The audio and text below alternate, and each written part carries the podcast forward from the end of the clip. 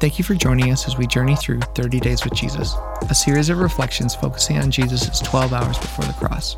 Today is day 20, called God is Always at Work, and we have Andrew Kim guiding us through our reflection. Our hope and prayer is that you experience Jesus in a new, real, and life changing way.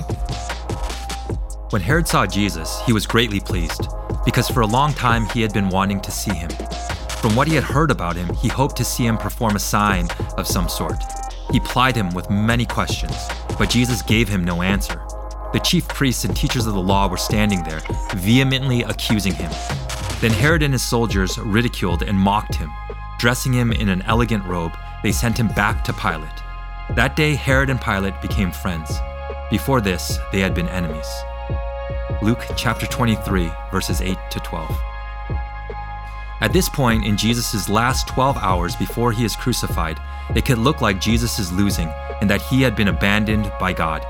He is arrested, accused, and rejected by the Sanhedrin, and now mocked and ridiculed by Herod and his soldiers before being sent back to Pilate, where the final sentence will be handed down.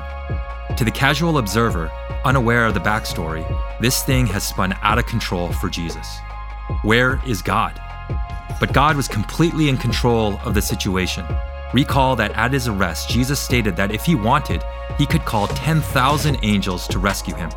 He chose not to, for he had himself chosen the course he was on. On his way to Jerusalem, we see the mysterious experience of what we call Jesus' transfiguration. Moses and Elijah have a conversation with Jesus on the top of a mountain, and the three spoke about Jesus' departure, which he was about to bring to fulfillment at Jerusalem. Jesus looked ahead to his death and his resurrection and his ascension. Shortly after, Luke tells us that as the time approached for him to be taken up to heaven, Jesus resolutely set out for Jerusalem. Again, Jesus' mind was on all that would be accomplished in Jerusalem. His suffering would culminate in his resurrection and ascent into heaven.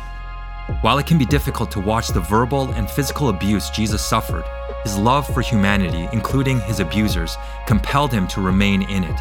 In his silence and submissive posture through it all, we can assume that he was in intimate communion with the Father. God was at work, even though the evil intent of those around Jesus who were filled with contempt and hatred for him. Surely, Jesus never felt that God was not present, was not at work in these difficult and painful events that were unfolding. We, however, do not always feel that way when we encounter rough situations.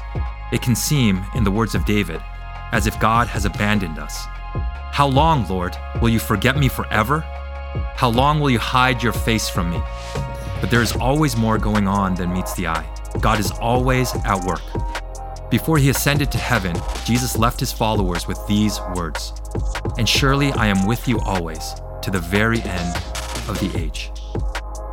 Meditate on these words. God is never absent, never idle, never disinterested, never silent, never uninvolved, always present, always at work. Thanks so much for listening. We hope that you experience Jesus in a new, real, and life changing way. If you'd like to watch one of our services, join a group, or explore ways to serve, please visit kensingtonchurch.org. The 30 Days with Jesus devotional was written by Craig Mays and edited by the Kensington Discipleship Team. We have physical and digital copies available at all of our locations as well as on our website, kensingtonchurch.org.